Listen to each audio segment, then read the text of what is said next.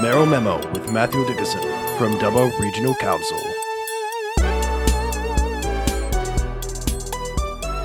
Hello, everyone, and welcome to this week's Mayoral Memo. On today's show, we're going to talk about some of the minor changes to the Australia Day ceremony. We'll also address the draft Macquarie River Master Plan and find out if our current CEO, Murray Wood, will be returning for another term.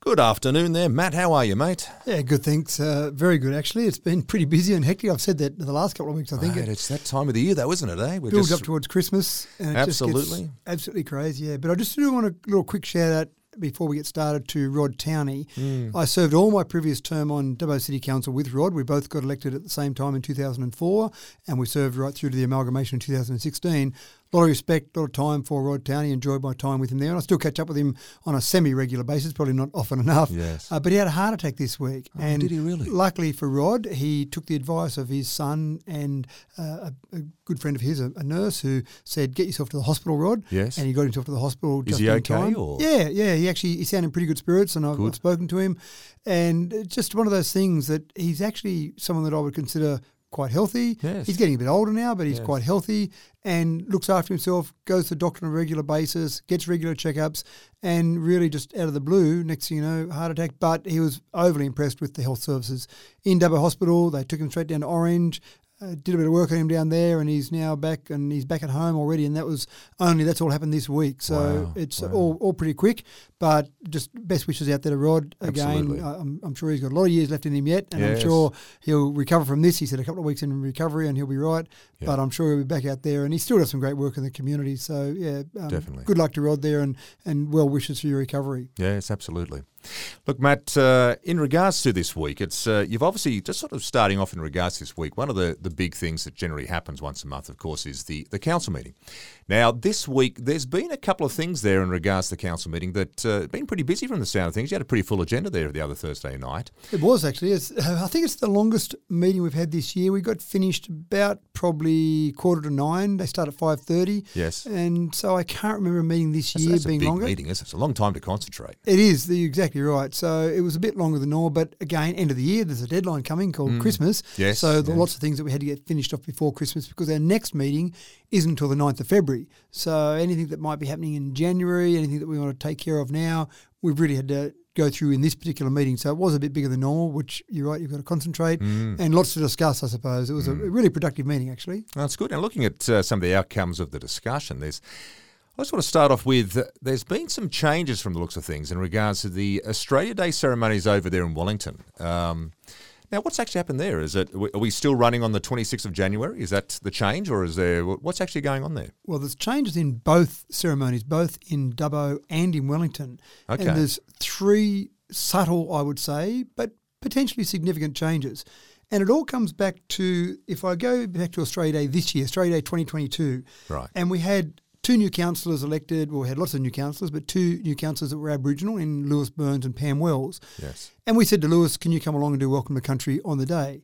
Now, obviously, 26th of January has some painful meanings and Mm. some painful significance for the Aboriginal community. Some people call it Invasion Day, Sorry Day, Genocide Day, a whole range of different terms because Yes. obviously that's the day that in the past we, and I use the word celebrate, I'm going to talk about that in a little bit more, a bit more, but Mm. in the past we've celebrated this day when Captain Phillip put the flag down and next Mm. thing you know there's some Aboriginal people there which they started removing from the planet. Mm. So there's a lot of history there and a lot of painful memories. So many Aboriginal people boycott that. Now, when we asked Lewis this year, he said, Yes, I'm happy to come along and do that. Mm. And he spoke, and I just want to quote to you how he started his speech. He said, One of my election policies was unity.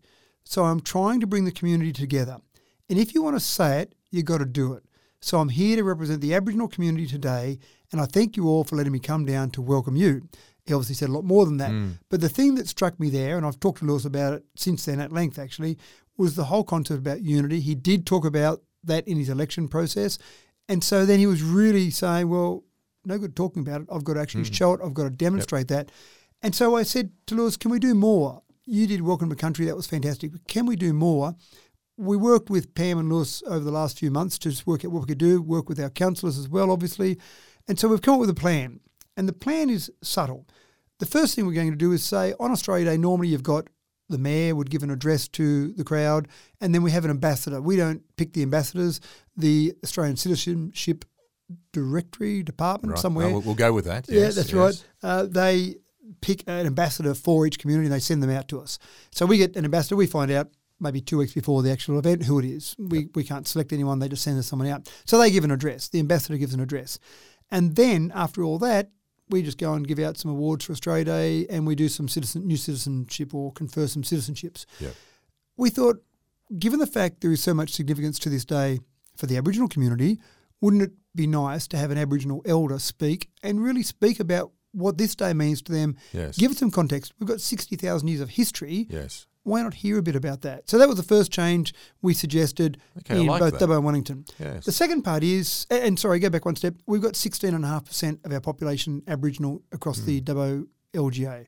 So we think it's significant that we hear their voice and we hear what they've got to say about the day. Hmm. The second thing is then we've got 18.8% of our population born overseas. Hmm. So after the ceremony, in terms of a bit of reflection to that multicultural community that we now have, this melting pot we've got, we said, wouldn't it be nice to have some form of multicultural food stalls, market type event? Excellent. So we're going to plan that. Now that relies on the ability for people to have those market stalls available and to basically get all that set up. But that's the aim to do that. And then the third thing we wanted to do, Right. which is where we hit a bit of a snag, Yes. was we don't want to change the date. So some people are out there lobbying to change the date. This Yes. council was not interested in changing the date. Yep. 26th of January is Australia Day. Yes. But we thought, is there some way we can make it less painful for the Aboriginal community while letting the rest of the community still celebrate this day? And so we came up with the concept of going for a twilight event. Okay. So rather than on the 26th still? no, on the 25th. So Okay, the evening yeah. before. And this is a reflection of what happened in Canberra. Right. The Prime Minister of the day will go and announce the Australian of the Year, for example, and the various awards right. that They are. have that that- ceremony, don't they, at the front of Parliament House there? and that's done the night before Australia Yes, Day. Now, no one says that's changing the date, Hmm. but it's the night before. That's nice. You have twilight events in a whole range of things. I know I sometimes go to twilight mass in, at Christmas time rather than go to Christmas Day mass Yep. because you don't want to be interrupted from opening all your presents. So you go to twilight mass. Yes. So, or it might be midnight mass, but you can go the night before. We're not saying we're changing the date of Christmas Day to 24th of December. Yep. We just go on in recognition of the next day. That's right. So a similar It's a vein good- to that. Actually, that's a really good analogy, to be honest. Thank you. So one of the things there is that it, it, to some way, I think that from an Aboriginal perspective, and obviously these aren't my thoughts; these are after discussions with hmm. some Aboriginal people.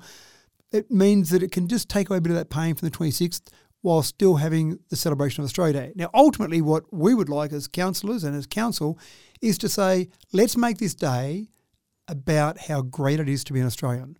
We've come maybe from another country. We might have been here for 60,000 years. We might have been here for 60,000 seconds. Hmm.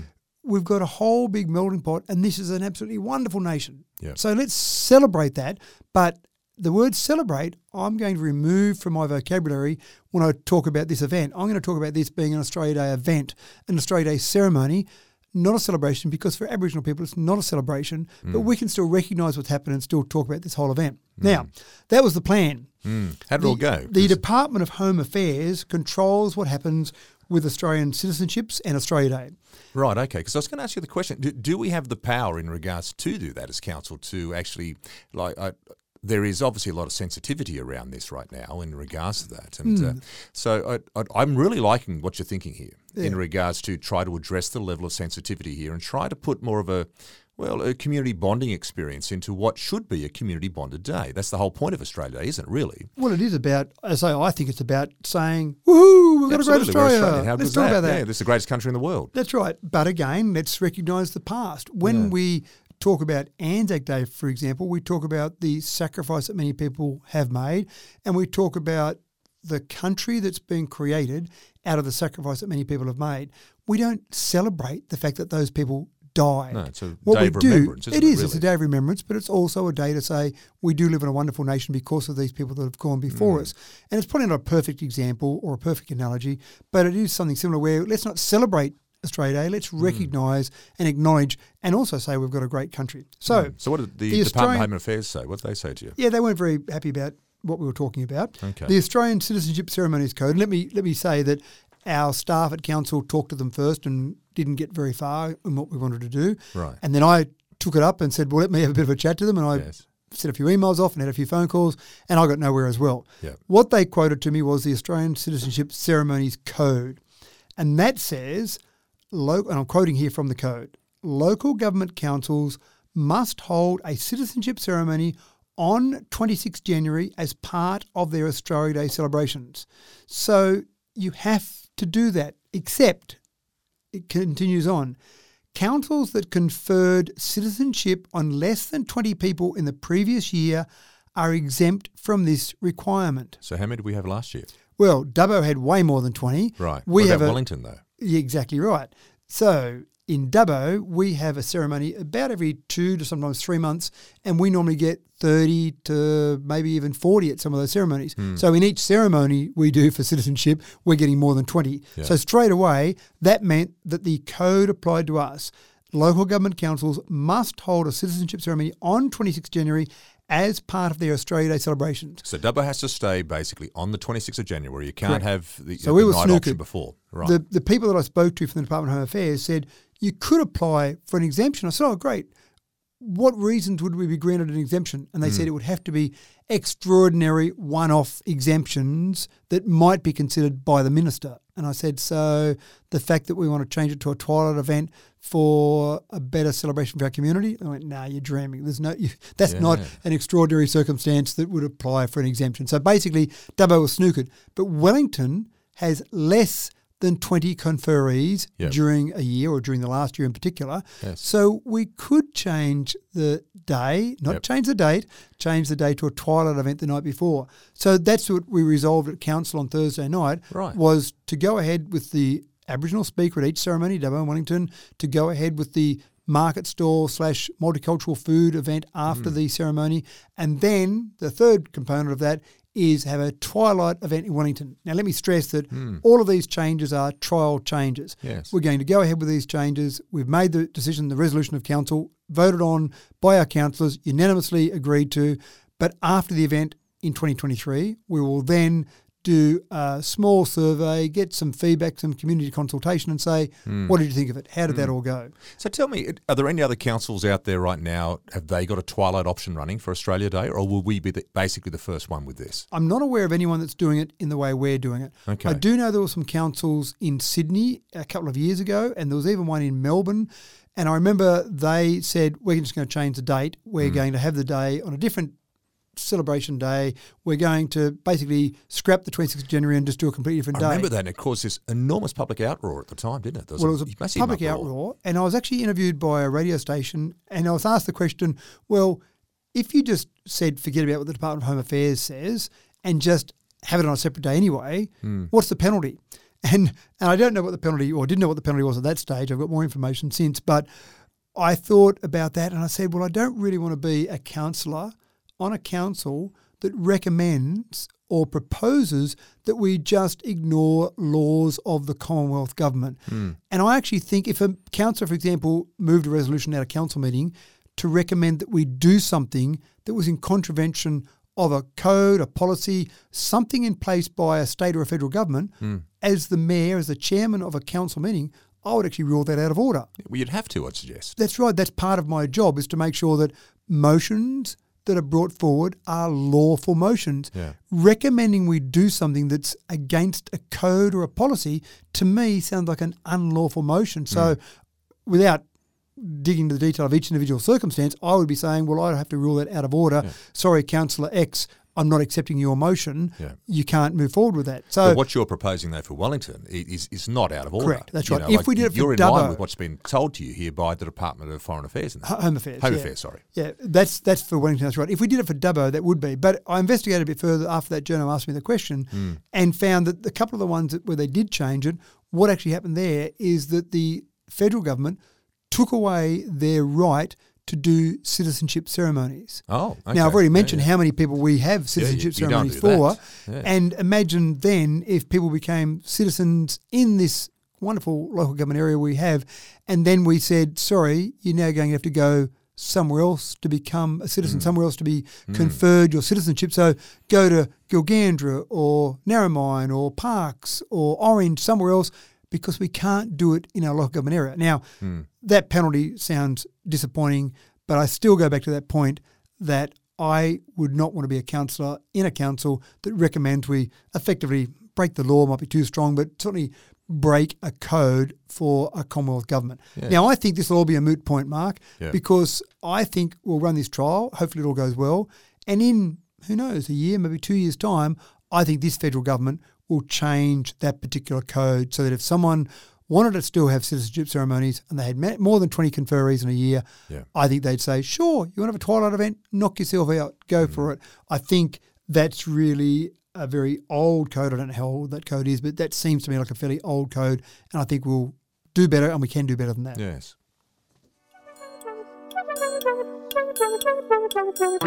Now, Matt, the uh, the Macquarie River Master Plan. Now, there's been a, a draft of this that's been uh, poking around for a while. I says, well, at least there's been a lot of public opinion in regards to this. I know this has certainly caused a fair bit of debate uh, in regards to what to do with that Macquarie River frontage. Now, can you sort of take us back a little bit of a step in this? Um, first and foremost, what what area of Dubbo are we actually talking about specifically here for our listeners? And what what have been some of the ideas that have been suggested here in regards to what is going to constitute this master plan? So this goes back to the very first meeting of council this year. So we had an extraordinary meeting at the end of last year, 23rd of December. We had our induction day. We had our extraordinary meeting, and then the first real meeting of council was in January this year. And this was a proposal or a resolution by council to go and look at the master plan. We had an old Regand Park master plan way back around 2013 hmm. from memory that was developed and went through some modifications in 2015. And the last council scrapped that plan. They scrapped that master plan. Yep. Didn't replace it with a master plan. And then there was a proposal you may remember last year for suddenly some area to be set aside for a rugby league club to use some of that Regand Park land because there was no other use set aside for that at the So time. I just just in regards to that? So, so this area of land we're actually talking about specifically is this? Does it start? I suppose you're going down there towards the Tamworth Street Bridge, and you've got the the new um, cricket fields there on the right hand side, and the left hand side.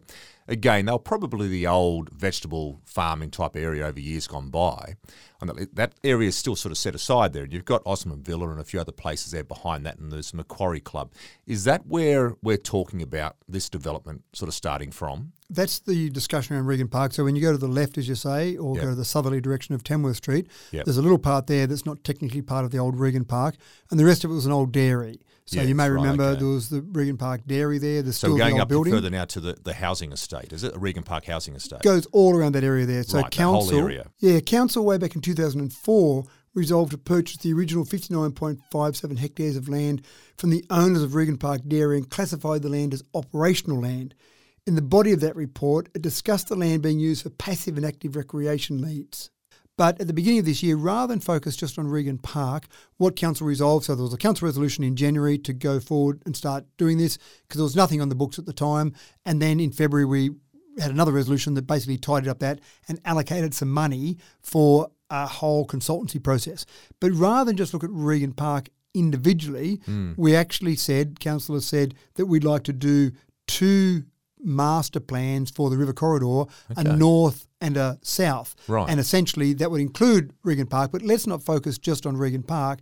Let's look at it a bit more holistically than that. The North Precinct focuses on the area north from the Jean Emile Serisier Bridge through to Devil's Hole, and the South Precinct starts at the LH Ford Bridge and down through where so Regand talking- Park. it's a much bigger area than I've simply tried to explain, isn't it? So Well, it is. So what, but what you've talked about essentially is Regand Park. Again, it's not Yeah. quite accurate there exactly, but that's the area that people generally think of as Regand Park. Mm. But why focus on just that one area? Let's look at a broader picture. Now, you may be aware there's been some commentary out there in the public. There's all sorts of ridiculous accusations that have been thrown around that council's already done a deal on this land, and Mm. there's all these secret behind the, the scenes deals done. All sorts of ridiculous rubbish that's been thrown around. For what purpose, I'm not quite sure. But Mm. again, what we've done as councillors is we started a process in January. At that stage, there was nothing on the table except the potential for it to be given 10 hectares to be given to a rugby league club. And I don't think that was going to be given to them. I think it was going to be used by a rugby league Yeah. club. But we started the process in January and there were no predetermined ideas. And I've talked about it often, saying it was a blank sheet of paper. Now, when I say a blank sheet of paper, within reason, obviously there was not going to be something like a 10 story motel planned Yep. there because it was on a floodplain, but a blank sheet of paper for what could reasonably put in those areas. Hmm. We've gone through a whole process now. We've gone through lots of consultation. There's been a survey. There are about 450 responses we got from the survey. Okay, There's that's been good. That's actually a pretty good response. a very good response. That's Yeah. right. There have been workshops where people have come along and participated. There have been a couple of hundred people that have participated in those workshops. wonderful. So our consultants have been worked very hard, which is fantastic. They love it. They love getting that community feedback. So there's been all these steps, all these processes, and now without going into detail, and it's probably a hard medium to do that because it's a very visual Yes, process that's right. I was look going at to that. say, yeah, draw a picture in the mind of the listener there, but it's That's right. difficult. What I would say to people is we've now got a draft Macquarie River Master Plan for both the North and the South Precinct. So that now has been resolved at Council last Thursday night to say, here is our draft master plan. Hmm. Draft being the imperative word hmm. there. Still options available there for change. That's right. And it's often easier for people to look at a master plan rather than just say you've got a blank sheet of paper. Look at a master plan and say, what do you like about that? Hmm. What don't you like about that? So it's sometimes easier for people to look at that and say, oh, this looks great here. And gee, I hadn't thought about that. And then, oh, I'm not really sure if I love this one over here. Yeah. So essentially, what I'm saying to people now is, please have a look at that master plan. Yeah. This is the whole process now. We want people to look at that. We want people to give us feedback on that. And you've got a fair bit of time to do it. It'll be placed on public exhibition from the 12th of December through to the 17th of February. Okay. So and where really will it got- actually be placed, Matt? Is that is there a spot where you'll see that? Uh, so really, when we place things on public exhibition now, Yeah. it's really about accessing it online. Oh, okay. you so can- it's more of the online sort of stuff. Yeah, stuff. that's right. You can still go into council building and request a paper copy of that, Yeah. but most people access those online, Hmm. and and that's obviously easier for people because it's a pretty big document. Hmm. So if it's in paper, if you prefer that, you can print it out yourself or come into council get a copy. But most people will probably look at it on their computer and look at the various parts of it, and Hmm. it goes into detail and shows some information about where things are laid out. And again, it's a draft. This is all the feedback that the consultants have, and this is all the ideas as much as possible. Hmm. Obviously, there can be ideas that are completely opposing to each other, hmm. but all the ideas that people came up with fed into the consultants. This is their expertise. This is what they do for a living. Yep. They've put all that into this draft master plan. Okay. So have a look at that plan. I'd encourage people to go and have a look at that. Give us feedback. That's the whole idea of, a, of that process being put out on public display.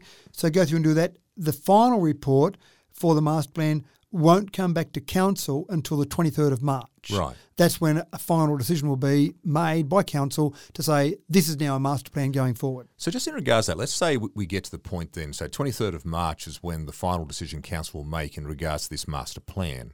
Does council then turn around and, and set out a bit of a timeline then in regards to when they'd like to see this implemented? Is that the next step, or how does it work? It based on finance? I'm assuming it'd be a priority factor. Yeah, and normally it's about a 20 year master plan, maybe 10 year master Okay. plan with some items. The idea is that here's our aspirational view Hmm. of what this area should look like. From there, we then pick off bits and pieces. So we see a grant that comes up for a particular area, for a particular type of project. So we say, oh, great, we know we've got a hmm. potential for something that we could use for that. So let's go and apply for that. This master plan says what we want it all to look like, hmm. but it's going to be made up of five different segments, 10 different segments, a range of segments. So we know we could get this part done with that grant. So it helps guide you in regards to where you're going to chase the grants, I suppose, as well. Exactly right. Yeah. Like so we can chase grants and also we can put money aside from a budgetary perspective. Yep. But normally you don't create a master plan to then build it the next day. No. You create a master plan to show this is where we're headed. And as the city grows, for example, we might need more of some type of area that might be along that particular master plan. So we might need something that we need to develop further. So we might have to put hmm. some money aside in a budget. But normally you chase grants. And I I think the best example I can think of is the Elizabeth Park master plan. Before I got on council, so way back in the late 90s, they created a master plan for Elizabeth Park. And that had, if you look at that master plan now, you'll see components of what are up there. Now, Elizabeth Park. for the listeners is which park's that one again? That's where the Japanese gardens are. Oh, yes, okay, Where the sorry, adventure yes, playground, excellent. sensory Garden, Yep, etc. great example. So that started off, and again, you look at the original master plan and you go, oh, yeah, there's some parts that are there, and gee, some parts have changed. Hmm. That was one master plan. That ran through for more than a decade, and then there was an updated master plan put together, and then that looks a bit more like what it looks like Mm, now. mm. But again, that's constantly changing. The Wiradjuri Cultural Tourism Centre that will be built there Yes. within the next two years, that one there is not on any master plan, not on any original master plan. But again, as that area morphs and changes, and as you develop parts of that, then you can see other areas that you have potential to develop. But we wouldn't have done anything at all Yep. if there was not that original master plan. That whole Japanese gardens area wouldn't have even started without having some master plan. And it's taken at this stage over 20 years to get to where we are. And you look at it now and you go, wow, I'm glad those councillors back in the late Yeah. 90s had the vision to see what could potentially Well, it's, happen it's there. probably no different to most people and suggest they go and buy a bit of a rundown old style of a home and they got their master plan and how the house is going to look and they got their plan setting it out over the next 10 years, what they're going to focus on first. And it's a good example. And it's probably not as formalised as a council one, Yeah. but it, it's exactly right. You do that in your normal life. You do plan things. Hmm. You do have a vision. You do think about what you want to do. Oh, the kids are going to move out in two years' time, so that bedroom will become my gym. And Hmm. so you, you've got these plans and these visions.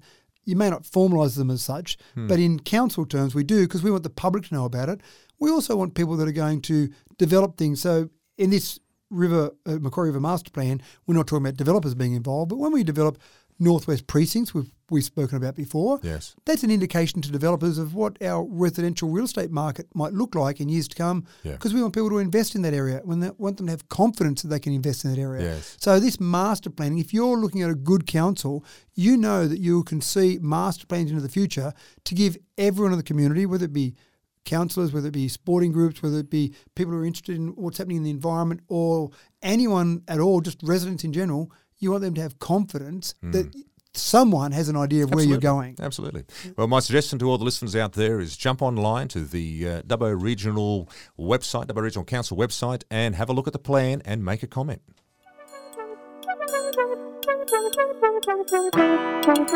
Uh, That's interesting, Matt. Uh, a couple of weeks ago, we talked about this uh, from the point of view of expressions of interest were uh, put out there to the old Dubbo City Bowling Club.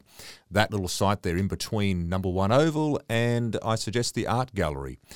Now, it looks like uh, during the week there's been um, an expression of interest has actually been confirmed and been received. So, talk us through it. Who uh, who's going to be moving into the site? Yeah, there were multiple expressions of interest received, and we did talk about this previously because, again, I encourage people if they had an idea what they wanted to do with that particular site, it was a short term process. As we've talked about before, back in May 2021, Council took possession of that site, and the Western Plains Cultural Centre was requested to maintain the site. The acquisition had no strategy, no business plan, no master plan, if I want to use that word again Yeah, it's a good example again. That's right. for what was going to happen with that site. But for good or for bad, council basically has acquired that site.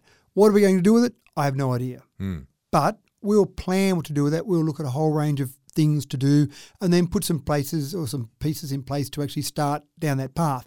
But in the meantime, the ongoing costs associated with that site were in the vicinity of 80,000 to $90,000 per year with very little income against those expenses apart from when it was hired out to the Electoral commission at the end of 2021 for the local government elections. It's just a lot of money for something to sit there, isn't it? It really? is just for the maintenance, for the upkeep mm. of that site.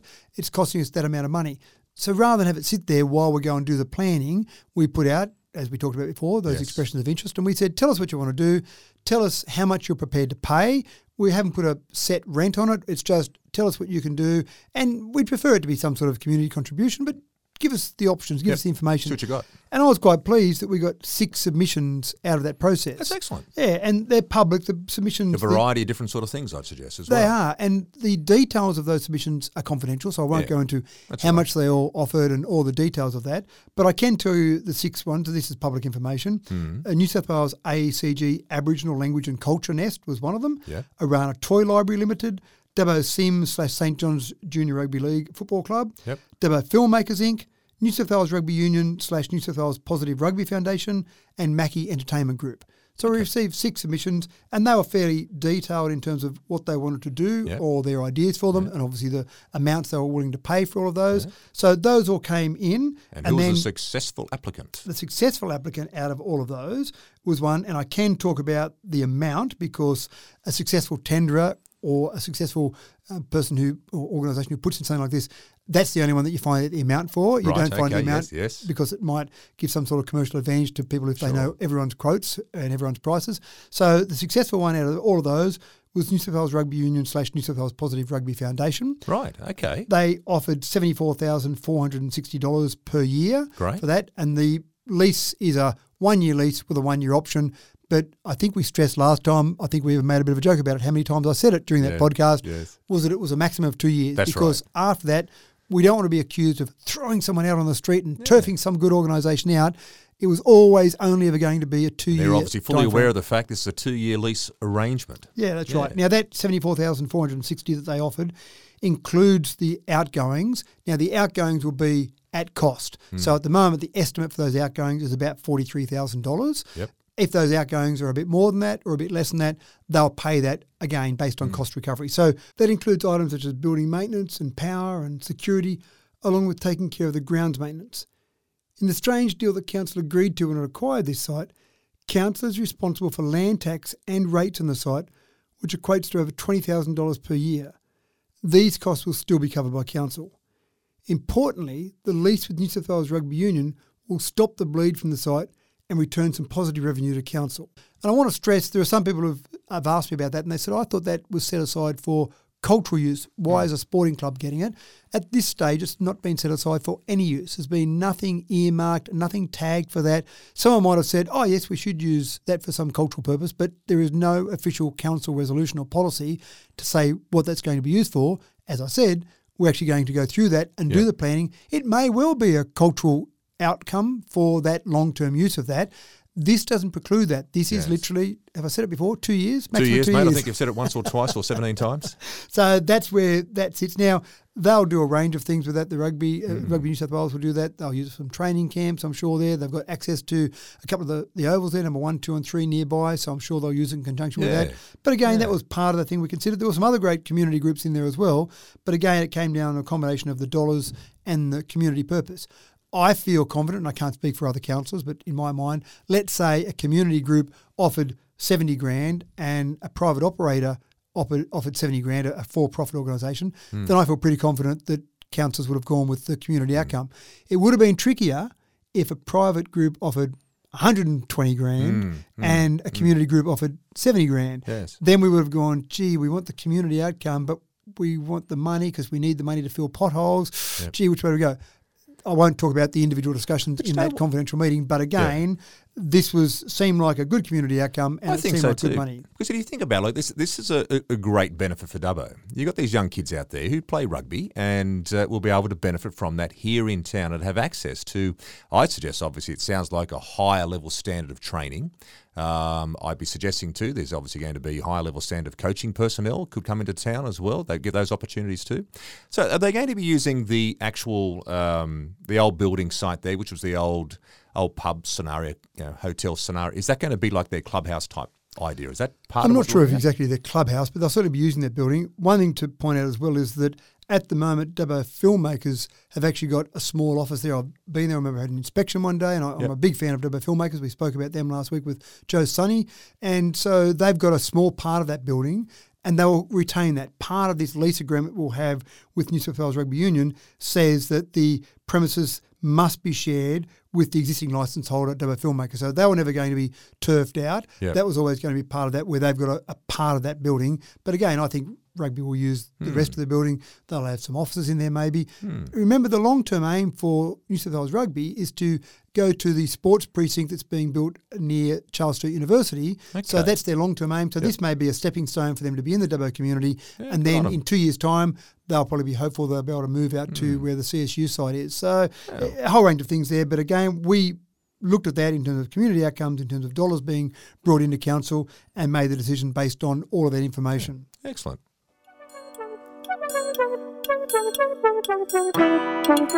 Now, another uh, resolution was obviously uh, decided upon there in the council meeting on Thursday night about zero emissions fleet strategy. So I'm assuming this must be in regards to the council's cars that they're driving. Um, now, uh, am I right in saying here that we're based on this decision that uh, council's now going to be moving across to EV, the electrical vehicles? Is that is that the plan with this? And um, Talk me through too, because I've always been of the opinion. I thought that um, is there a budget set in regards to how much councils can have for a car, uh, and how do these electrical vehicles fall under those budgets? Is there a how does the strategy work for this? This is a really interesting time for EVs, for electric vehicles, and a really interesting time for people to analyse costs associated with vehicles. Now, one of the great things about an EV is that the running costs of an EV are very small. If you look at the electricity they use, it's dramatically cheaper than petrol, especially with petrol going up and up and up. Hmm. Maintenance, I remember one of the EVs I've had previously, the manufacturer, I read an article on it, and the manufacturer said that there were 43 moving parts in the entire vehicle. Not many moving parts. And that It's not many included at all compared to what I just saw with my mechanic today with the car. Exactly, and and that included the door handles that popped out. So there was four of the 43 moving parts there. Yeah. So quite incredible there. The purchase price, though, when people look at an EV, they say, "Oh, they're too dear." I saw how much that was. It was advertised. They're way too expensive. But what most people don't do when they're buying a vehicle is consider the total cost of ownership. Hmm. Now, maybe individuals don't do this at the same rate, but most businesses do, and certainly council does. They roll vehicles over on a regular basis. They hmm. don't buy a vehicle and say, "This is my forever hmm. vehicle," and keep it It's a normal 50 lease years. arrangement, isn't it? At the end of the three or four year term, you, you're rolled over to the next car. That's Yeah. right, and it does vary. Different parts of our fleet. Some of our fleet we might keep a bit longer. Mm. Our garbage trucks, for example, I think we keep them for about five years. Light fleet we might keep for a bit shorter than that. So the the real essence here was what we were keen to do from a councillor perspective was to show leadership in trying to do everything we can in small steps to send an environmental message to the community, take some steps, some positive steps in terms of helping the environment, but also we understand that in that transition process, we don't want to send ourselves broke doing that. Hmm. So I think that the things that you're looking for in terms of trying to save the planet are lots of little steps you can make maybe have a little bit of a cost to them, maybe not. But in council terms, I don't think it was acceptable to go out there and spend more money of the community's money when they want that money to go towards potholes. Yeah. So we said to our fleet manager, and this is a previous resolution from council, we said we'd like you to go out, and this is back in May, prepare a report for us that basically gives us some options and recommendations for our transition to a zero emission fleet. That's all our vehicles. That's Yep. Across so that the board includes your garbage trucks eventually includes as well. everything, all our light Okay. vehicles, all our trucks, and, and our light vehicles. Now, in doing that, the calculation was done by our fleet manager to look at a whole range of those vehicles and which ones are ready to go. Where are we at? The report that's come back to council, and it came back previously, it then went out on public exhibition. Zero submissions were received, and I did Mm. say to the fleet manager that means that you wrote a perfect report. Mm-hmm. No one had any comments. They loved everything you had to say in there came back essentially that what we can start making movement on immediately, which will deliver what we want in terms of environmental message Hmm. and make some changes from an environmental perspective, actual real terms, Yes. CO2 production, Yes. but also make sure we're not costing the community money, is in that light vehicle fleet. And it's quite fascinating. Now, these are numbers, and I, I think our fleet manager does an excellent job. Yep. I think his numbers are conservative in the calculations he's done. And Now, I reckon he's going to be basing this now over the four year period, isn't he? He is exactly right. But that's what we do anyway. Yep. With all of our fleet, with all of our vehicles, we don't say, oh, we just bought a new vehicle for $40,000. So that's $40,000 once off, Yeah. and that's on our budget, and then zero from there on. He needs to include the running costs over the next four years and what that cost will look like And- to over council that time period. Is that That's right? right. And the resale value. Don't Yeah, forget. okay, so the most expensive part of owning a car for most people, not taxi drivers, but for most people, Yeah. the most expensive part is the depreciation. You might buy a car for forty thousand dollars and you sell the car for twenty thousand dollars. Mm. Yep. Well, that just cost you twenty thousand dollars. The petrol that you put in over that time frame, you probably didn't put twenty grand worth of petrol in it. Yeah. Again, taxi drivers would, but Yes, yes. most people they wouldn't put 20 grand worth of petrol in it over that time frame. Maybe they would touch and go, but that depreciation figure is the most expensive part Mm, for most people. So he our fleet manager got a whole range of information from various fleet management companies out there Okay. to get information about petrol vehicles, diesel vehicles, EVs, etc. What came back in this report, and again, don't forget he's based it on current petrol prices. Mm-hmm. They'll go up over the next four years, based on a whole range of assumptions, which in the report, I won't bore you with the details, but Sure. that's a public report. Anyone can go and read that report. In that, basically, it came down to, in fact, the only assumption I'll mention is the 20,000 kilometres. The average number of kilometres done by one of our staff members in their vehicle is about 20,000 kilometres, which is pretty, pretty similar. standard. Yeah, Yeah, that's right.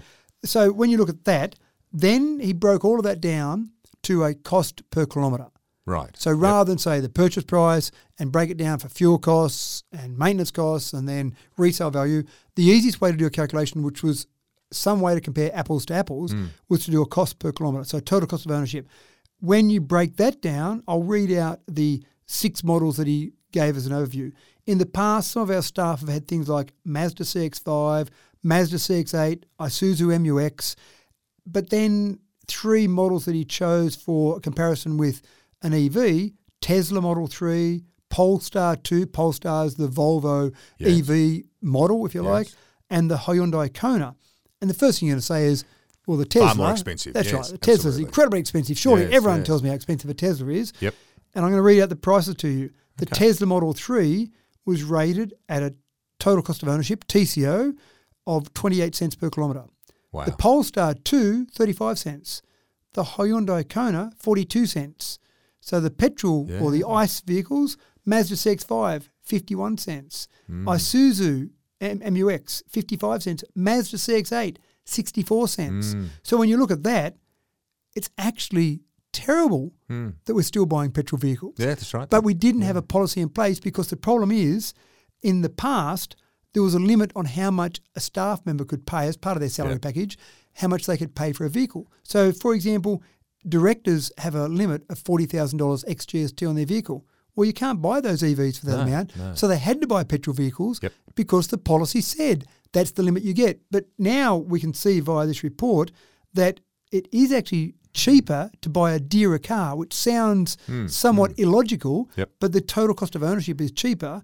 With that, now after we've resolved this report and go forward Hmm. with this, the fleet manager and the CEO now have permission to allow individual staff members to buy those vehicles that are dearer in terms of a ticket price, as long as the total cost of ownership is no dearer than the car they would have normally bought. And look, in my layman's understanding of that, the way I would read it is this. Yes, Tesla is more expensive to buy as an initial outlay cost. But over the course of the four years, you will save money by purchasing the Tesla as opposed to one of these other options which they're currently purchasing, purchasing which are more, or they're cheaper initially, but the running costs are more expensive. Correct. So at the end of the day, over four years, you're better off going with a Tesla option. Yeah, and and don't. This isn't an ad for Tesla. No, it shouldn't be. It sounds a bit like, doesn't it? It does, I'm but- sorry to but say, E- like EV based. EVs in general, yeah, Yeah, that's where people have got to consider it. So don't look at the ticket price. Yes. Look at that total cost of ownership over Yeah. the four-year time frame, and it's the same with so many things we do in our life. Sometimes we'll pay a bit more for it up front if we think it's going to be cheaper Yes. over the long term. People put solar panels on their house to reduce their electricity bill. Hmm. You might pay five thousand dollars, ten thousand dollars for your solar panels. Yeah. That's a lot of money to fork out. That's a lot of electricity bills. But most people are smart enough to work out if I pay five grand to reduce my electricity bill by thousand dollars a year. Yeah. uh, five years time, I'm in front. And that's a great example because Dubbo is one of the biggest uptakes, what I've read there, in regards to putting the solar panels on. So, so Dubbo people, we do this. We, we understand the logic behind it. So, yeah, it, it's it's a fascinating. And I, I must admit, sitting back too as a resident here of Dubbo, I'm also really proud of the council for the fact that, and I'll state my opinion in regards to the environmental side of things. I'm all for all EVs, and I'm all for the fact too that as an envir- we have an environmental responsibility here with council to to set the standard and to set the way for others to follow. I'm fully 100% behind that, and I'll argue that with anybody. Don't worry about that. So I think this is a wonderful outcome, and more importantly too, from a, a budgetary side of things, this is also responsible budgetary outlaying. The fact that you're looking at this over a four-year time frame as opposed to simply just the initial costing. So this is very exciting. So well done. Well, Well, done. there's a couple of parts to it as well. I know some other councils that have heard that we've been working on this policy that have actually asked me when that policy comes through, can we steal that policy? It's a Mm. public document. I can't stop it from happening, but I'm more than happy for other councils to learn from our experience and the work that our fleet manager has done in that. But I've also had private individuals who have actually had a bit of a light bulb moment. They've said, gee, I've been really wanting to do it because I've got an environmental bent Yes. or I want to be conscious of what I'm doing to the environment, but I just I've never thought I could afford it. But actually, it's cheaper. Wow, that's incredible. That's that's unbelievable. Yeah. And even in my own personal business, I know that in the past, we for our staff, we've had hybrid vehicles. We've already gone to one electric vehicle, and we've got another one coming in January for the replace the other Corolla hybrid that we've got in there. Yeah. So again, I, I do it with my own personal life. I haven't owned a, a petrol car, even a hybrid car, since 2015. I've only mm. driven electric vehicles since then. So I've done it in my own personal life Yep. and my own business life. But what people will do when they look at this report, and I'd encourage people to go and read this report, they look at mm. that and they'll say, wow, I thought it was dearer, but it's actually not. Is there some way that I can get into an EV? Because it does make sense to actually do that. And even based on this report, you could have as much as maybe $20,000 more that you might spend on an EV and still be in front over a four year time frame. It's an amazing statistic. It, really is. Yeah, it's quite incredible. So, individuals read this report, other Yeah. councils. I think we're really leading the way in this. And again, you've hit the nail on the head environmentally responsible and fiscally responsible as well. Absolutely.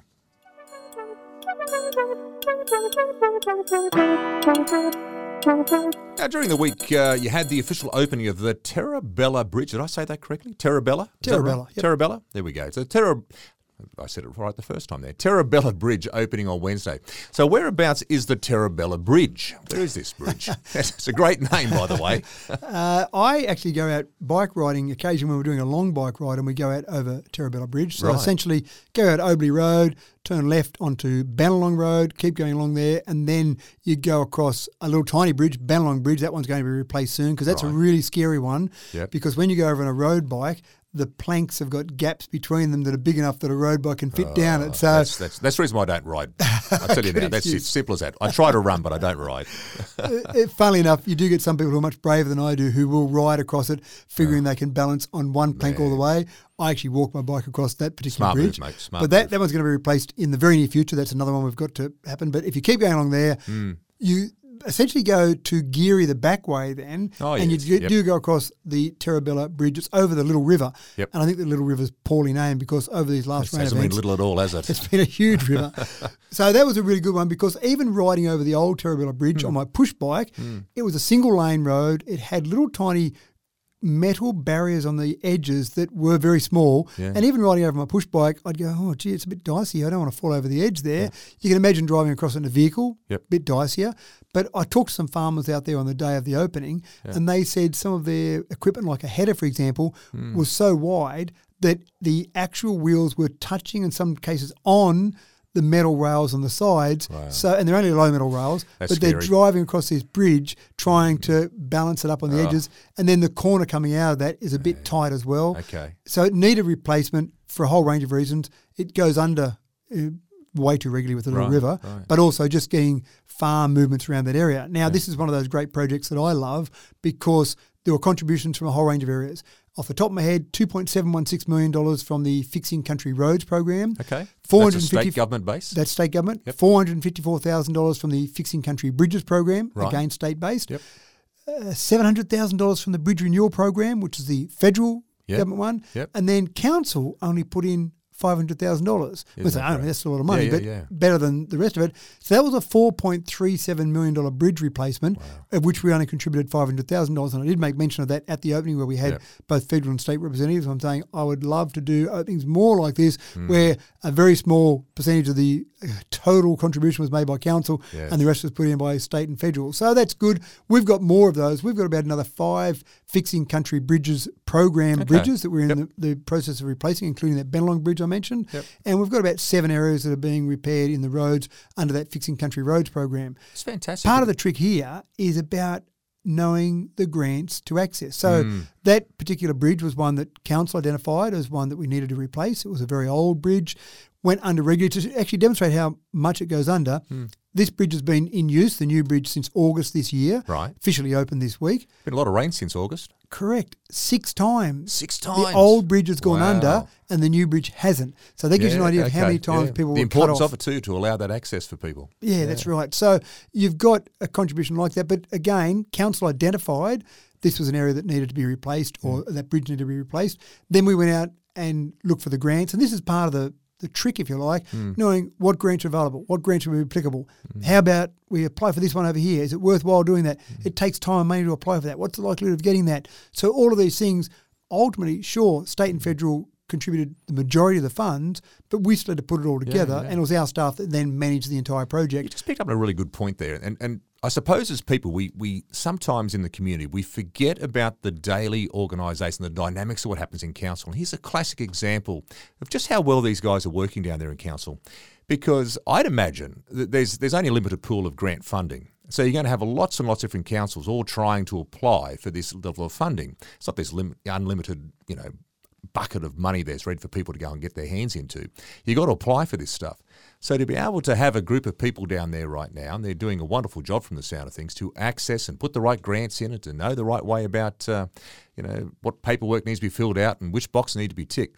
These guys are doing a great job to get that money through for us. Yeah, you're spot on. It is a process. The other thing you've got to consider is a couple of things. The cost of actually putting a grant in. Now, there's not a fee. Mm. The government doesn't charge us a fee to go and submit a grant, but our staff get paid wages. And if you go through a grant process that you think you've got no chance of getting and it's going to take a week to put that together, mm. you think, is it really worthwhile our staff doing that? So you're really trying to look for the grants where you know you've got a reasonable chance of getting. You don't get every grant, but you don't want to be wasting your time chasing lots of grants that are just ridiculous grants you're never yeah. going to get. Yeah. And then the other part of that is sometimes there's a co-contribution. So, for example, people might say, "Oh, why didn't you put in for that grant? It was a million dollars on offer, but that million dollars might have been dollar for dollar match. So we might have had to put up a million dollars towards that, mm. and we didn't have that million dollars. Or sometimes they might be two for one matching. So that million dollar grant needs two million dollars from council to be able to get that one million dollars.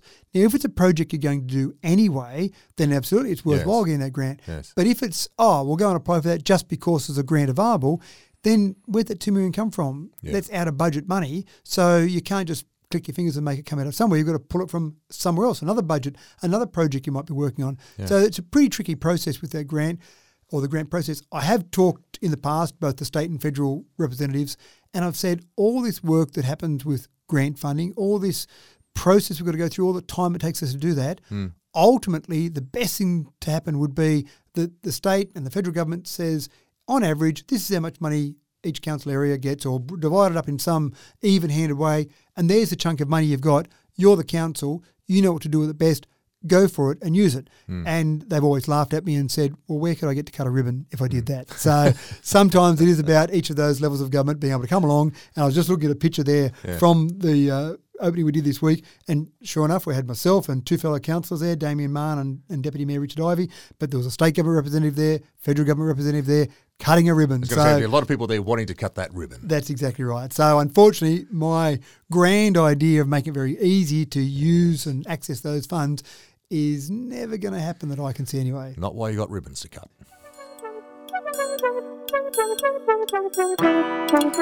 Matt, uh, this is really interesting, this little point here. There was um, a discussion during the week on the multicultural service gap analysis um, that took place last Tuesday. And uh, the reason why I sort of want to bring this about is because there's an interesting figure I've got here in front of me, which states that 18.8%, now you mentioned this early in the program, of our population today was born overseas. Now, that would obviously constitute as being a multicultural background um, in regards to it. So, what is council hoping to do with this? Uh, is are we doing enough here in council, uh, here in Dubbo, for our multicultural community? This is one of those really tricky areas where a lot of people turn to council to say, please solve the problems of the world. But there are certain things that don't come under council's responsibility. So, how far do we get involved in these? How much do we do compared to leaving it for the levels of government or the organisations that might be responsible for it? And this is one that Councillor Shibli Chowdhury has brought forward, where he often gets approached by people from the multicultural community, people that might be from Bangladesh, like Shibli's from, yes. or India or Nepal, some of these various countries, and they see Shibli as a leader in that community, in mm. our community, which yes. is absolutely fine. But what Shibli finds himself doing is helping people out. They are looking for somewhere to rent, or they're mm. trying to find a sporting group to join. So he's almost becoming like a reference point for them for council, somewhat. Almost a liaison officer, yeah, a yeah. reference point, a go-to person, and that's fine. Shibli's a very nice person, and he's happy to do all of that. Mm. But what he's identified is maybe there is some way that council could help out in this process. The thing is that there are lots of services in the community already mainly state government services, some federal government services designed to help people from varying backgrounds. Because some people might be in Sydney, for example, that have only moved to Sydney a year ago, and then their visa might stipulate they need to go regional, or they yeah. wake up to themselves and say, wow, regional areas are much better, Absolutely, I might go regional. Yes, finally realise this. But they don't know enough about how things work mm. to come out to a regional area and then just make it all happen, make it all fall into place. So the gap analysis that we're really looking at is just a bit of an analysis of those services that are there. Mm. We don't want to provide the services. We just don't have the money to do it. Simple as that. But by looking at the services that are available mm. and seeing what gaps there are there, then we can communicate that to other levels of government and tell them those gaps that are there.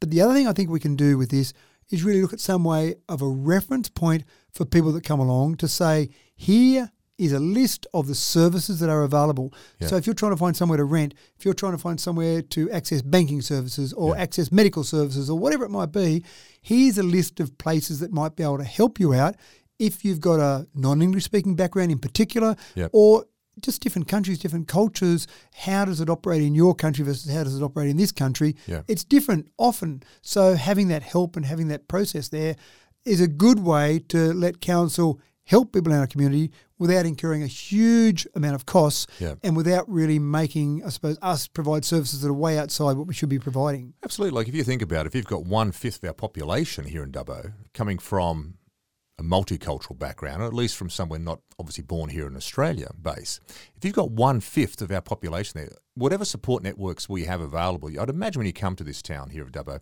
that you want to have uh, a place you can go to to sort of go, okay, where can I access my services? And it's terrific the council's you know preparing to want to do that. That's fantastic. Yeah, that's right. And again, we've always got to be careful.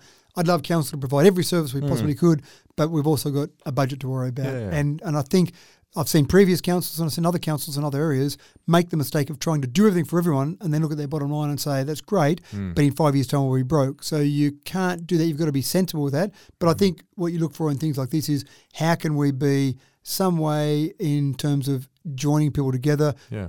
giving people some indication of where to go, basically joining the dots for people rather than having to provide the dots Yeah. It's a great initiative. Also, during the week, Matt, uh, you had the pleasure of obviously going along to the CSU graduation, the old Charles Sturt University. That's my old alumni, by the way, down there in Bathurst.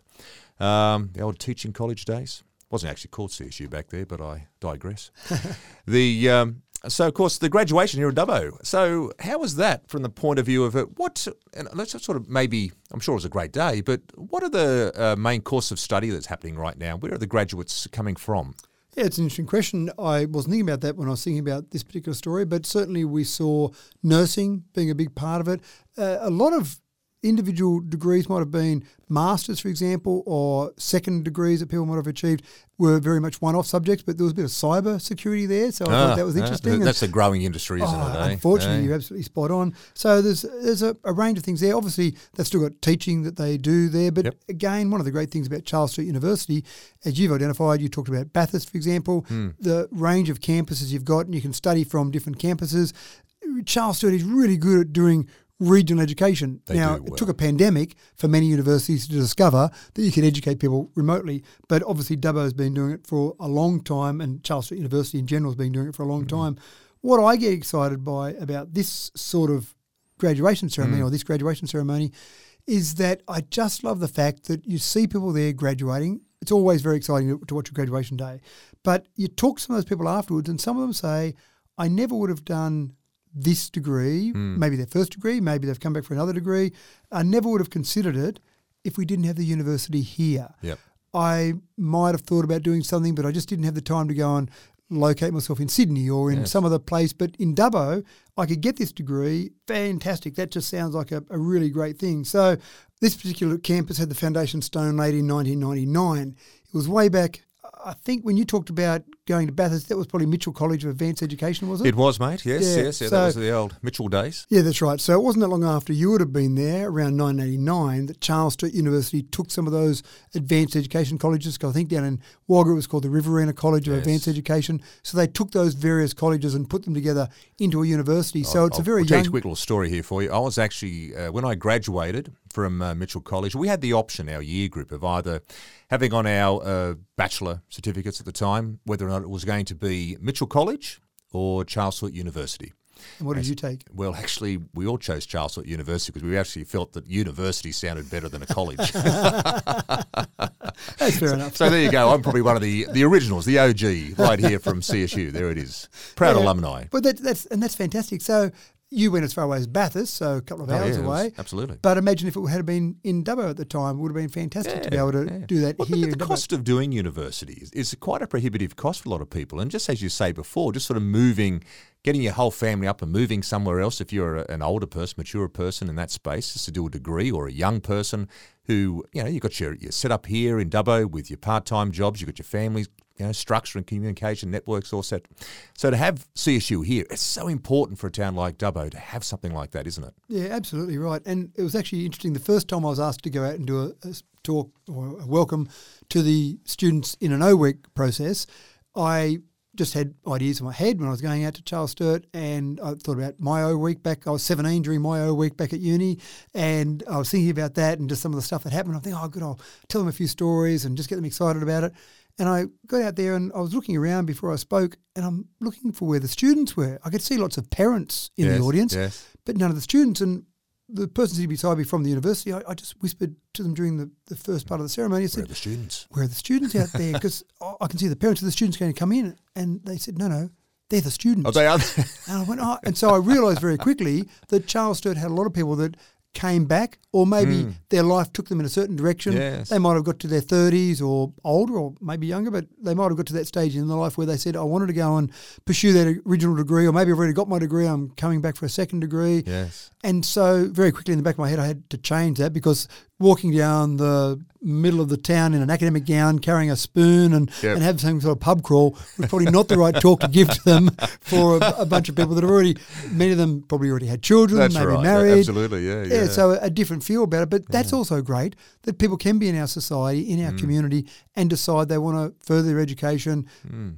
Do something better for themselves, get a different job, a whole range of things. So I think it's a really important part of the landscape of Dubbo, really important part of what we've got in what we can offer people from across the world to come and live here. Mm. Absolutely. And well done to Charles Sturt. It's a tough gig out there in the university land at the moment. It is. And so well done for them to continue on. And it is exciting just seeing those people there and the whole graduation process is all very exciting. Well done. And I noticed too that, uh, again, you seem to go to a lot of meetings. There's another one for you. The Alliance of the Western Councils meeting that which was held in uh, Narromine on Friday. Now, was this the old OROC group? Was this this this group? Pretty much. This is OROC by a different name. And just a quick bit of history there. OROC stood for Orana Region of Councils. The state government had this process where they had a range of ROCs, ROC. So you'd call it Orana Region of Councils or Centroc was Central Region of Councils. Yep.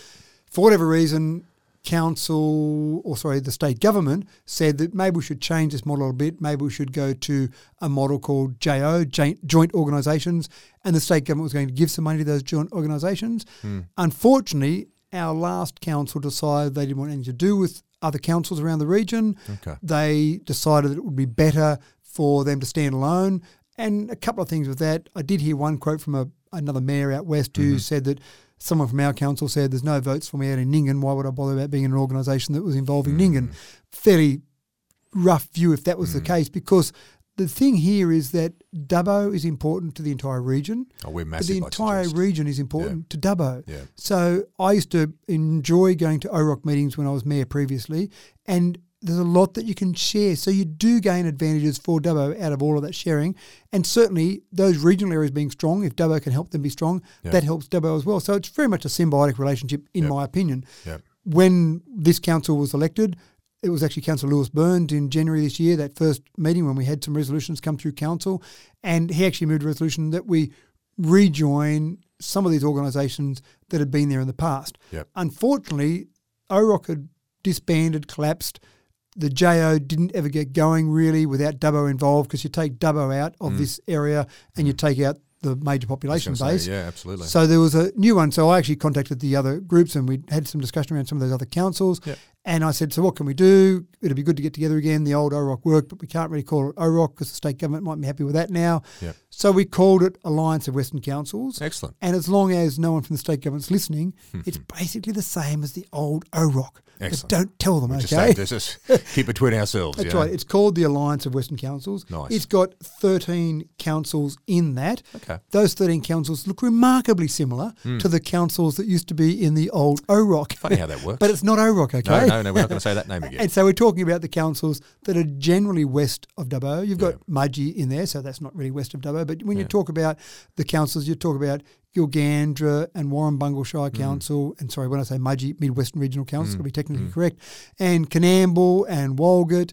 and Brewarrina, Bourke, Cobar, Nyngan, which is Bogan Shire Council, Warren, Narromine, and Dubbo. Hopefully that's 13. Hopefully I haven't left anyone Oh, out there. I reckon you've pretty much got most. Did I mention. Gilgandra? Oh, Hope so. You did now anyway. Yeah, good. The other thing I love about this, though, is the fact that I can see the advantages of getting all your councils together. And I, I'd imagine, just at the top of my head, just thinking it through, that uh, joint submissions to uh, if you're looking for some financial funding, might even be on roads or something like that, could be an option. Getting together as a group to sort of as a power base for that region, that would strike a fair bit of power uh, at state level and at federal level. I'd suggest. You've got a couple of advantages there. One is somewhat like you talk about with joint submissions, but it's more joint tenders we do together. Oh, okay, yes, So yes. electricity, for example, 13 councils putting in a bid for electricity Hmm. will probably get a cheaper price than 13 individual councils putting them in. When we go out for bitumen, for example, we might have not all 13 in some cases because transport can be part of that process, but Yep. there might be some of those councils might put in some bitumen tenders together. Hmm. You might form other alliances. So we've got the Lower Macquarie Water Utilities Alliance. It was formed out of that to try and get best practice for water. And what's interesting about that is that Hmm. Dubbo actually formed that off track here slightly, but Dubbo actually formed that Lower Macquarie Water Utilities Alliance. That was they were instrumental. Stuart McLeod when he was at council Oh, yes, as a Stuart, staff yes. member, Yeah. he was instrumental in getting that going. And we thought we were running at fairly well best practice, but we thought it was good for the whole Macquarie River for lots of councils. And then in the end, we had many of those councils join in Hmm. to just get that best practice in water management going forward. Oh, now, we dropped out of that, as we did of so many other organisations, Hmm. and we dropped out of that. And next thing you know, Dubbo had a boil water alert. Now, if we had been in that and have someone external looking at our processes, mm. maybe we would have had a boil water alert. Mm. We also, as you know, have no fluoride in our water for the last three and a half, almost four years. Mm. I guarantee if we were still in that Lower Macquarie Water Utilities Alliance, then someone there would have said, Dubbo, what are you doing about that no fluoride? Are you taking some action on that? There would have been some discussion around that. Yep. You move out of those organisations, then you miss those little things that can be so mm, important. Mm. So the other part of it is that you also get better access to the government. For example, last Friday when we had the meeting, we had a representative from Transport for New South Wales come along and give us a talk and give us some updates on what was happening around the region. We had a representative come along from regional New South Wales, so trying to work out ways to get better things happening in regional areas, better population growth in regional areas. Again, it's much easier for those people to come along and talk to say, that's 13 exactly councils. right. It works both ways, doesn't it? Like you've Yeah. got then a situation with a guest speaker and someone from Sydney coming up. I'm sure he or she would much prefer to be able to speak to 14 heads as a group rather than individually have to speak to 14 heads and go all around the place to speak to them like that. Yeah, that's right. So if you had 13 individual councils ask for a meeting Hmm. with the Dep Secretary of the of Regional New South Wales, for example, they'd be struggling to get all those people fitting in. Yes. Whereas one meeting with 13 of them, fantastic. Hmm. Also had a minister come along today. We often see ministers come along and talk to us. So it is quite productive from that perspective. But it can also be shared experiences. One council might say, we've got a particular problem with this. Has anyone else seen that? Hmm. Oh, yes, we've had that problem before. We had that two years ago. Here's how we addressed it. Oh, good. Can I have a look at your policy? All those sort of things, all those Hmm. sort of discussions. Our EV policy was briefly discussed there, but we'll probably do a presentation on that in future good, so other councils can look at that. So a whole range of things there. But I really do enjoy the group of people that we do meet with, and they're all there for really honest, genuine reasons. And we Yeah. had some great discussions there. Well, and great to hear it's all back together again. Now, last Wednesday night, uh, the Delroy Clontarf Academy. Now, they had their end of year award ceremony the other day. Now, this what a great organisation is Clontarf. They've been around now for a while too, haven't they? They have been around for a long time, actually. And so, one of the things I really enjoy about this is just going along, listening to the stories, listening to how these boys, and they are boys, yes. Uh, develop through the Clontarf program. And sometimes I'll see one that I might have seen a few years ago. Next, you know, he's grown up a bit, or he might be working for Clontarf. Yes. But the development in him is quite incredible. And what I really enjoyed at these particular awards on Wednesday night was that when they were giving out some of the awards, they'd obviously told the boys that anyone that wins an award, you've got to stand at the microphone and say thank you. And some of them, you could see how nervous they are. Now, some of these kids are in year seven. Yes. So at that age, when you've got an audience that's got teachers and your Yes. peers in a it, lot and of uh, self awareness at the moment. Oh, absolutely right. So standing there at the microphone saying thank you to my teachers or the Clontarf boys, my parents, they were very nervous, but they did it. They all did it. No, no one balked. No one shirked their duty. And that's good for their development. Just standing in front of a group of people, standing on a microphone. Yeah. Yeah, that's really good for their development. So I really enjoyed it, and it's good chatting to some of the boys, just finding out what they get up to, uh, the training programs they're doing, what they've kind of got planned for the holidays, what they got planned for next year. Uh, again, some people talk about that and, and, are concerned about how much money is put into it, but there's a lot of that money is put in by private organisations. So Yes. it's not all this government money that's being put into this program. But as the teachers that spoke on the night talked about, this is a program that just works. Yeah. You can have a whole range of programs and do all sorts of wonderful things, but this program just works. And you don't get always a program that you can stand there in front of a crowd and say it just works. So I think you know, well done to Clontarf. That was the Delroy campus. Obviously, you've got the South campus hmm. and you've got the senior campus. Yes, as well. that's right. And the different award ceremonies for each of those, and I get along to as many as I possibly can. But yeah, look, I really enjoy that, and it's I think the the boys, especially those younger boys, as they get older, they get a bit cynical, but they like having the mayor. I sat down at one of the tables with of the young boys, and they like chatting to the mayor as well. So well done to Clontarf. Keep that good work going. Uh, absolutely. Well done, guys. Oh, look. There's, uh, it's not this time of year, is it, without having a couple of morning teas to attend? Surely you must get along to a few of these ones, and I, I would suggest there would be nothing better than to go along to a, a seniors Christmas morning tea. Now, if they're uh, if these seniors Christmas morning tea that you've been along to, if they're anything like the uh, the morning teas my grandmother used to put on uh, when I was a kid, I tell you what, I'd be at every single one. So now you went along to a couple this week, mate. You went to the one in Dubbo and you went to the one in Wellington. so, right. so Now- d- talk us through that these these senior morning teas. Is this something that is run by by council? Is this that then we offer all the seniors to go along to? Like, how does that actually work? Yeah, that's right. So we do actually have a process where we do put on a morning tea. Council puts on a morning tea, invites along people from various aged care facilities, the general public, and people can come along. Now they get me along to say Merry Christmas, obviously. Yes. I normally do some poetry. I did a bit of Christmas poetry for them at each Sing one your of best. Bing Crosby White Christmas or something, I do didn't do any singing. Didn't I, I just can't sing. Maybe no. next year. I stick with poetry, and and then they'll normally have a few schools come along and do some entertainment. Might be some singing, might be some dancing for them. Hmm. And the seniors, I normally go around and sit at some of the tables and have a chat to a few of the seniors Lovely. there. And again, they just like to get out, have a chat to people, and it's another event for them. Of course, Santa Claus is there. Santa Excellent. Claus was out handing out a, a few gifts and lollies to people throughout the audience. But again, it's just that nice community we've got, and it's good to see people come along and join in these various activities. And for them, an outing for some of those people in, in the aged care facilities in particular, Mm. Yes. they love getting out and just being part of the community and telling me some stories from when they were working in their youth or some project they were involved with at council or you know they used to plant trees somewhere and there's still a tree there they planted that's now grown up. So it's actually a, a really nice morning. So yes, we had one in Wellington and one in Dubbo. There's other morning teas that occur throughout the year, but the Mm. Christmas ones always seem a bit special. Oh, well done again. Now, there's a. I raised this right at the start of the top of the program, actually, in regards to our uh, current CEO. I'm hoping he's uh, still our current CEO. I I don't want to sort of preempt any points of discussion here, but uh, Murray Wood. Now, there's been obviously uh, part of the. We talked about this a couple of weeks ago too about his performance review. Now, I know there's a whole process that goes into this, and this is not just simply a just turn up, shake the hand, and say, "Well done, Murray. You did a good job, mate. We'll throw you uh, back into the Lions again for another 12 months." Um, now, did Murray get through the process first and foremost? I just wanted to know, put it out there. Did he get through? He- is he going to continue to be our CEO? He is. He is. And again, if you were going to remove a CEO, you probably wouldn't wait till the review. You might do it at when you, whatever time. you Yes, feel is I'd, I'd like to think he would have got a bit more of a heads up if that had been the case. That's right. Now- wasn't that good. Well done, Murray. That's right. So now this is part of the process. When a council employs a CEO, that's the only employee they have. Hmm. There are about 500 permanent staff plus casuals at council, but councillors, again, if you read the Local Act 1993, should not direct any of those staff to do anything at all. All we can do is direct our CEO, and CEO and general manager are interchangeable terms. They're both the same. They don't. There's Yeah. no difference in the meaning there. Direct our CEO via council resolution, effectively, hmm. to undertake activities throughout the council. Then it's his job with his staff to actually go forward and undertake those activities. Yep. But as with any employment arrangement, you should do a review process. Murray was first employed by council before we were elected back in October last year. That was when he was given his contract. And essentially, the process from there is that every year you should do, it's not compulsory, but you should do a formal review.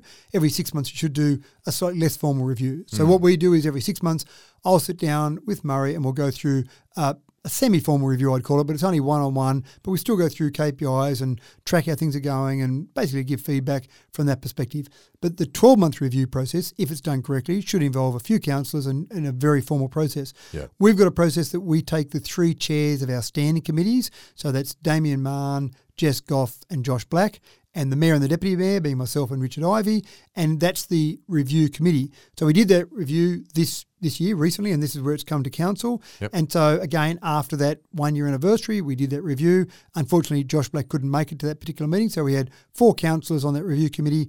We've got an external consultant from our employment solutions company, and obviously Murray. Hmm. And we spent, I'm going to guess, two and a half hours, but it might have even been a bit longer than that, hmm. going through the various KPIs that we've set. So these are the ones that councillors Yes. have set for Murray. All those KPIs. He actually gave a score for each of those of his own assessment of how he was progressing on each of those. self-assessment. That's right. Then we gave a score on those. We tabulate all those, compare those, give feedback, go through that whole process. Then that's step one. Step two, we then come back, that review committee comes back to council, as in the full body of council, hmm. and go through and have that discussion. So that review committee gives feedback. There's all the hmm. paperwork, there's all the information, the notes, the comments, etc. All there. Councillors can read that, and then out of all that, we then make a recommendation in terms of what to do with the CEO going forward. Yep. In this case, and it's a public process. Not not all that information I've talked about. That's all confidential. Yep. But the outcome of that and the resolution of council is public, and so people can read that exact resolution. But essentially, we commended Murray on the excellent work he's been doing over the last year. Keep up the good work, and basically, we think the relationship that he's got with councillors, with the community, and the direction we're going in is all fantastic. So Yes. basically, keep up that good work. Again, you can read the exact resolution if you wish. Look up Mm. the council papers on the minutes there. But it is a very formal process. We do it that way deliberately. It should be done that way because it's all well and good to sit around and say, "Hey, Mr. CEO, you're a great guy and everything's fine," but you need that formal process Mm. just to make sure you catch anything that might be going wrong before it becomes a major issue, and also give recognition when things are going right.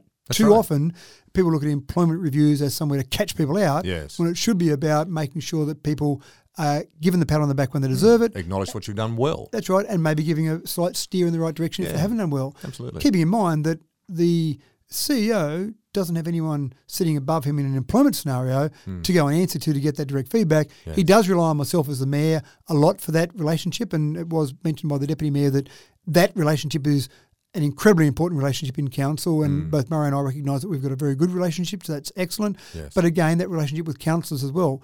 You need to have a relationship that's a strong relationship that you can say, I'm not happy with this, this isn't working well, this has been done wrong, without losing the confidence or faith of each other. And you can only do that if you've got that strong relationship. That's it. Well, Yeah, congratulations, Murray, on uh, your, well, it's not really re employment, it's not like you have to go for your job again, but the fact you're back again with us for another 12 months at least. Well, Max, you know what time it is. Limerick time. Limerick time, that's right. and what do you think I should do a limerick on this week out of all those topics? oh, mate, look, uh, well, okay, let's let's throw something up here uh, for us. I'll let you choose the limerick for this Oh, week, okay. the limerick this- topic. A limerick, we got to pull off the top of your head here, Put- eh? it puts the pressure on me, doesn't it? Okay, here we go then. Um, oh, look, you know what I'm going to choose for you? I'm going to throw this right out to you. I'm going to choose for you the Seniors Christmas Morning Tea. Seniors Christmas morning. Okay, There you go. I'll, I'll come with the limerick. Just give me a second here. I'll come with the limerick on the seniors Christmas. Okay, I think I've got one. Here You we got go. one? Okay, rock and roll. The seniors were welcomed with a cup of tea. I then recited some of my poetry. The school kids entertained. The applause was sustained. Merry Christmas to all. Yippee, yippee. There it is. Well done, well done. Well, folks, that just about wraps up again for another week. So, uh, from the point of view of that, we've obviously got the those changes out there for the Australia Day ceremony, and that coming up there. Thanks very much, for Matt, for outlining us that there today. Also, in regards to that draft Macquarie River Master Plan, if you want to get on down there and make some changes, well, you don't do anything these days apart from simply jump online, have a look online, check those things out there. And again, of course, to Murray Wood, thanks, big fella, for being back. We love that. All right, well done, folks. Let's see us all next week for the Mayoral Memo.